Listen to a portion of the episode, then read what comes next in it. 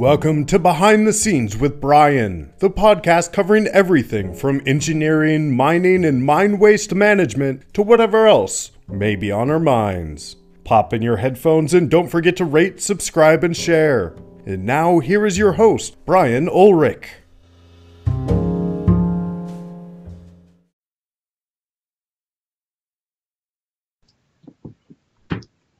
Hey everyone, this is Brian, and I am here this week with my friend Satish Penmetsa.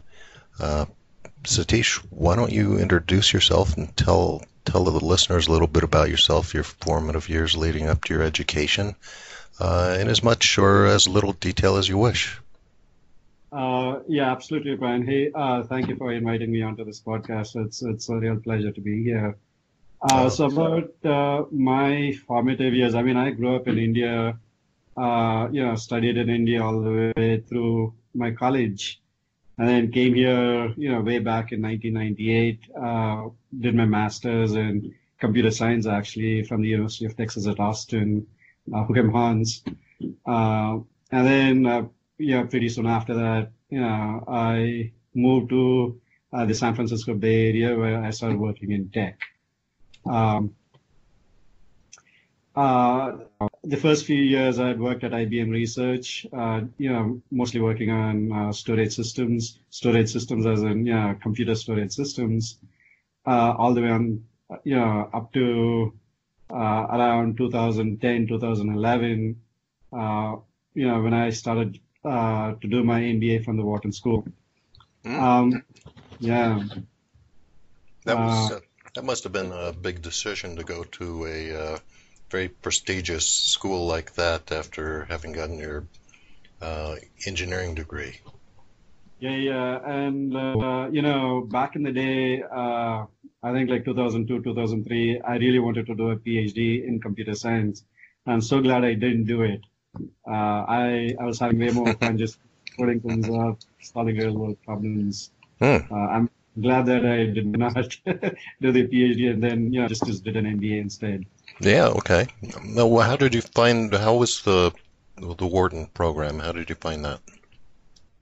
Uh, it was, uh, I mean, for me, it was a transformative experience, uh, you know, to say the least.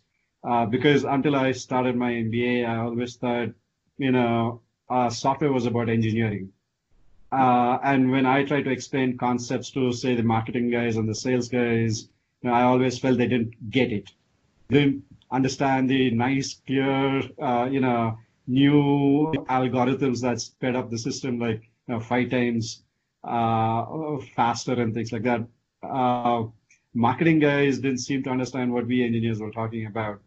Right. So uh, within the first, you know, quarter, uh, within the first semester at at Wharton, uh, my eyes opened up and uh, to the point where I said, you know, engineering does not know what they are doing. At the end of the day, it's up to marketing and sales to convince customers about the value proposition that the product provides in a way that you know the customers are willing to pay for it. Mm, interesting. Yeah, that's a interesting perspective. Right.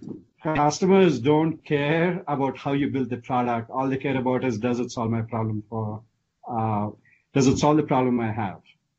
If it does, I'll pay for it. If it doesn't, I ain't going to pay for it.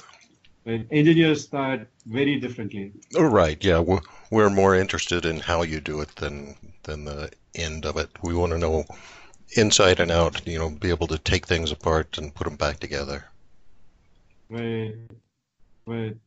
So, I mean, for me, Wharton, the, uh, those two years was a transformative experience.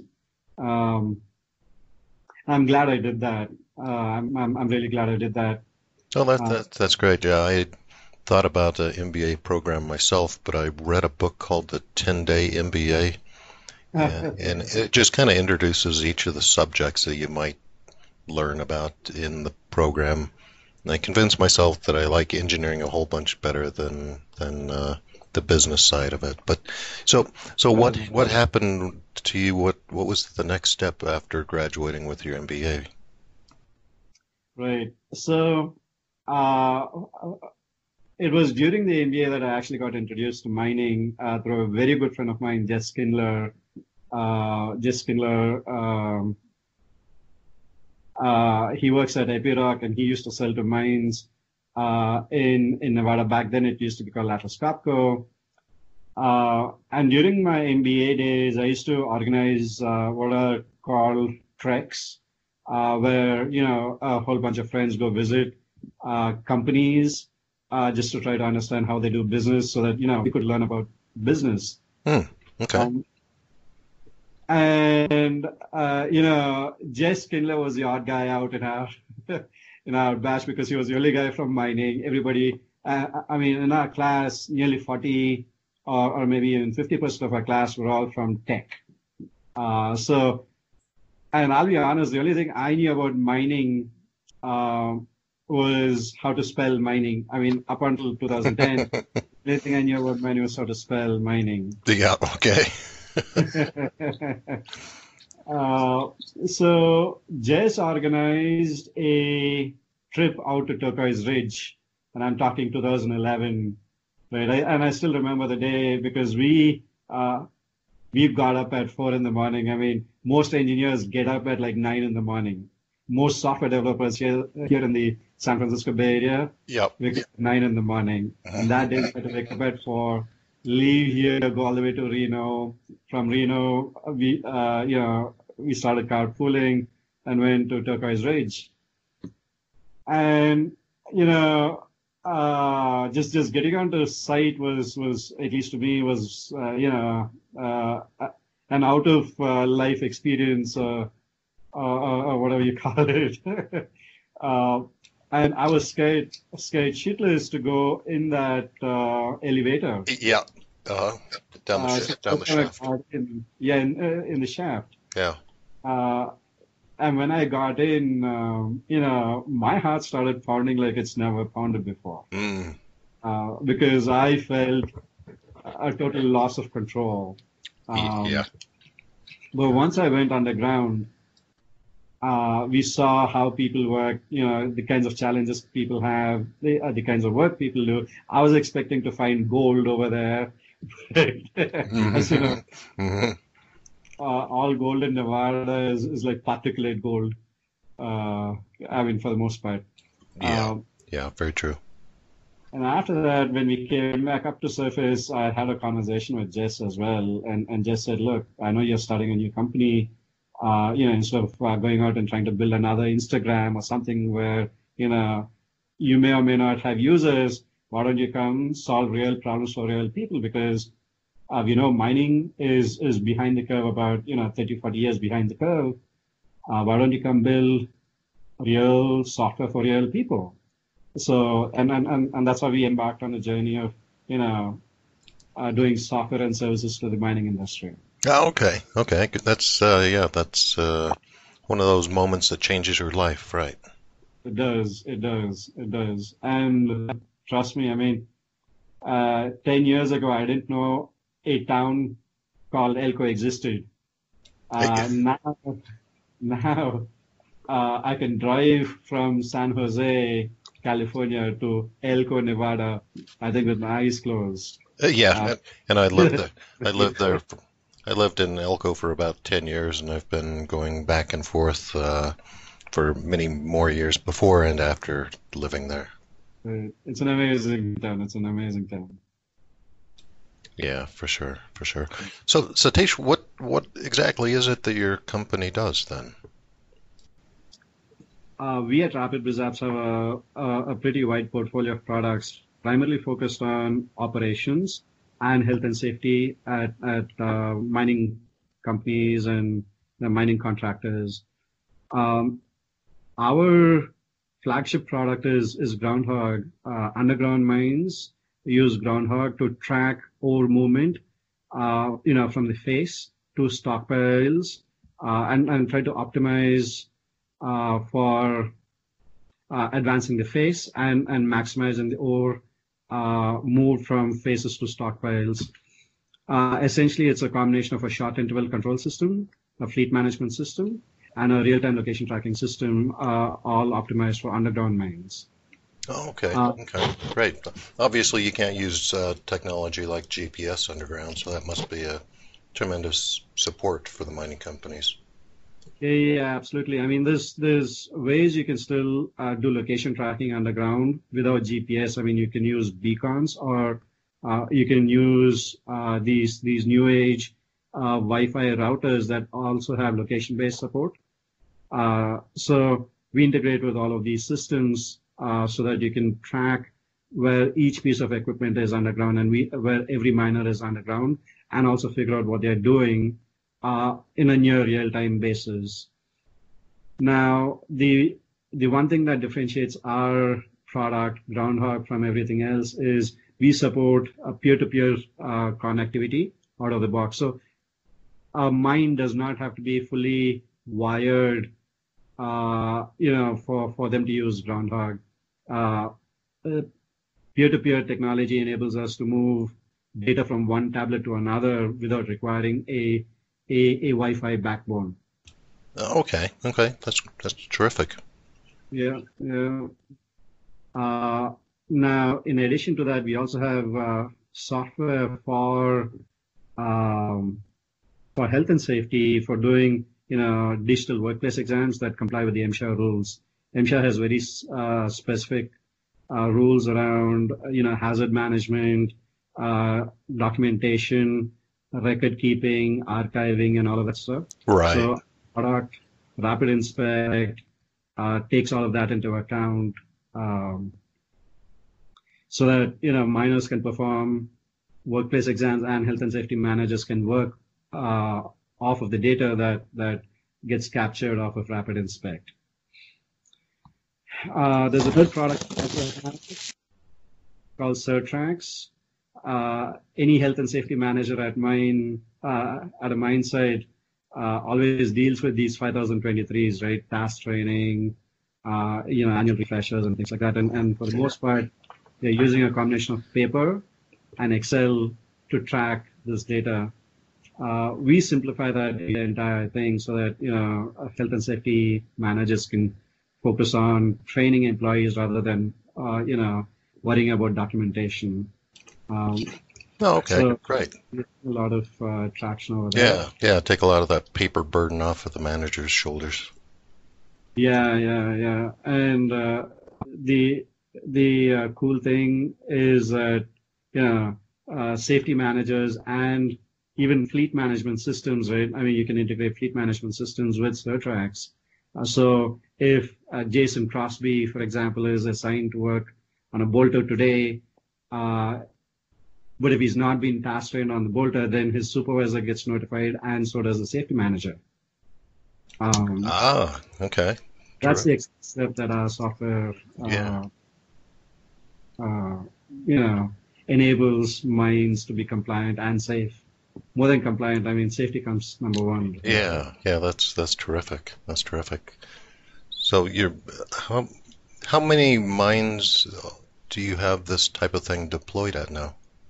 So uh, we have about a dozen mines that are using our software, uh, but more importantly, we work with you know uh, at least uh, two dozen mines now uh, because we offer more than products. We also offer professional services. Uh, so data comes from various data sources like geology, your environmental monitors, your PI systems, and and, and things like that. Uh, we have uh, professional services that that uh, uh, uh, where we can pull in data from these various data streams, populate a data lake, and then run analytics on top of those data sets. And then also uh, we can run machine learning and AI kinds of algorithms to make recommendations on what to do next. I mean, as a decision support system. So we also provide a fair amount of services. Uh, uh, this is technology services. Technology as in, you know, software development and business intelligence type of services. Um, so, I mean, we uh, we work with about two dozen mining companies now. Okay, Uh, that's that's that's terrific. Uh, and can you can you give the listeners an example of where your software has really led to a success for your clients' projects? Yeah, uh, absolutely. I mean, uh, I can't take uh, uh, names. Uh, right now, but I Sure, mean, sure. uh, there are mines in Nevada where you know, uh, they use us, where, where at least uh, uh, a couple of mines I've seen, uh, you know, a 15% increase in productivity and in, in terms of ore throughput as a direct result of, of using our software. And, you know, when you convert that into real dollar terms, it's, it's, it's, it's a big chunk of change. Yeah, um, for, for sure. Okay. Um, uh, and I mean, what it basically takes is, I mean, our software runs on standard iPads and Android tablets. Uh, so uh, you can't improve what you can't uh, measure, right? If, if uh, uh, I think it was Peter Deming that said that. Right, right. Yeah, I think so, you're right. The the software allows you to capture all of this information. Um, I mean, some of it are, automatic and some of it, you know, manual. But you combine the two data sets to come up with insights into what you can do to improve. For example, if there is one, um, I mean, uh, you can do operator analysis, right? Uh, if if a if a haul truck driver, uh, I mean, one of the analysis that that we've done is uh, you look at all the haul truck drivers and look at vari- uh, variability in, uh, you know, how long they take to go from, you know, one zone of the mine to a stockpile, and you can figure out who's actually driving slow and understand their driving habits, driving patterns, and and, and then make a decision then make a decision on whether you want to keep them or whether you want to retrain them or you know even potentially assign them to a different task. Uh, that that's that's that does not impact production as much. Oh okay. Yeah wonderful. Yeah so that's the kind of analysis that you can run on these data sets. Uh, but in order to run analysis with high confidence you need good quality data right? For for that you need to have systems that capture that sort of data. Right. Those are the systems that we provide. Those are the services that we provide. Okay. Yeah, that that sounds like some amazing advancements. I remember back in uh, 1981, I was having a summer internship at a copper mine in New Mexico, and back then it was a surface mine. Back then, just having a radio dispatcher telling the trucks which shovel to go to or which dump to go to was uh, an advancement. So this is uh, this is leaps and bounds over the the old old school uh, type dispatcher connection. Yeah, yeah, absolutely. And I mean, uh, once you have sufficient data, I mean, now some of these mines are moving to automated dispatch, right? Autonomous dispatch. I'm not talking about autonomous equipment, uh, which is a different thing, but you know, automated dispatch because uh, you know the the the travel times, uh, say from that stockpile to the shovel, and you already know uh, how many trucks are headed to a particular shovel, so you can redirect the next truck to a different shovel, for example, in near real time. Right. So right. tech uh, has gotten pretty advanced. It it still sucks that you know mining is still about 20 years, 30 years behind the curve. But I think, uh, you know, uh, most minds uh, recognize the value of software and technology now. What we've seen is a much faster rate of adoption of technology over these past three to five years than the previous 10 years, right? Yeah, I, I agree with all the autonomous vehicles and minerless type of uh, applications. It's it's coming along, and I'm really happy to say that you're really moving the the needle on this one. You're really uh, advancing the modernization. thank you. Yeah. But I have to also say that you know uh, a lot also depends on the OEMs, right? I mean, in the past, OEMs never shared their data. OEMs, as in you know the the big equipment manufacturers, never shared their data or exposed their data to third party systems. Now, uh, the mines are starting to demand that. Ah. Mines say, look, that's my haul truck. I need to understand how I can utilize it better. And you can't tell me that, that you, you can't give me the data anymore. Yeah, that's wonderful. Okay. Yeah. There's a big uh, change in mindset, and, and we see that uh, customers actually prefer working with OEMs that are ready to share their data uh, than than you know in the past used to be a closed ecosystem and yeah mm-hmm. uh, right right find, uh, get access to to the data, but, Yeah. but, but um, things Yeah. are changing. Yeah, no, that's that's great. Uh, Satish, we're just about up on, up on our time, but I wanted the listeners to be able to get a hold of you if they've got any requirements for th this type of service. So where would they find you? Uh, they can uh, come to our website, uh, www.rapid, R-A-P-I-D, biz, B-I-Z, A-P-P-S dot com, rapidbizapps.com. Uh, or, I mean, uh, just, just shoot us an email. Uh, my email is spenmetsa at rapidbizapps.com. That is S, P as in Paul, E as, E as in English, N as in Nancy, M as in Mary, E as in English, T as in Texas, S as in Sam, A as in Apple, at rapidbizapps.com. Or just give me a holler at, uh, yeah, my, my, uh, our, our, our company number is 408-647-3050. So any of those mechanisms work for us. Okay, and I'll put all that information in the uh, show notes, although I, I, they're not really notes, it's just a description of the episode, but I'll have that in there for the listeners too. So, Satish, is there anything else you wanted to have as kind of a parting thought or anything for the listeners? Uh, yeah, absolutely, Brian. Um, I mean, uh, first off, uh, I would have, uh, heavily encourage other listeners to reach out to you, Brian, because uh, this podcast, I've listened to other uh, podcasts, and, and, and yours definitely stands out because it, it focuses on us miners. Uh, so I would uh, heavily encourage them to reach out to you so that we can, you know, collect more uh, insights and stories because uh, what what you're doing right here uh, is is great for the mining community, and uh, participation goes a long way in in increasing the overall value uh, to the community. Well, thanks, Satish. Very kind words. Thank you very much. And uh, it's it's been a lot of fun. I, I hope I can keep keep this going for a long, long time. Yeah, yeah, absolutely, Brian. And I think you're doing a phenomenal job, Brian. Yeah, thank you. And uh, with that, I think we'll s- say goodbye. And uh, I really appreciate you spending your time with us, Satish. Absolutely, Brian. And and and uh, thank you for having me, Brian. Appreciate it. Yeah, yeah. All right. Thanks. ag-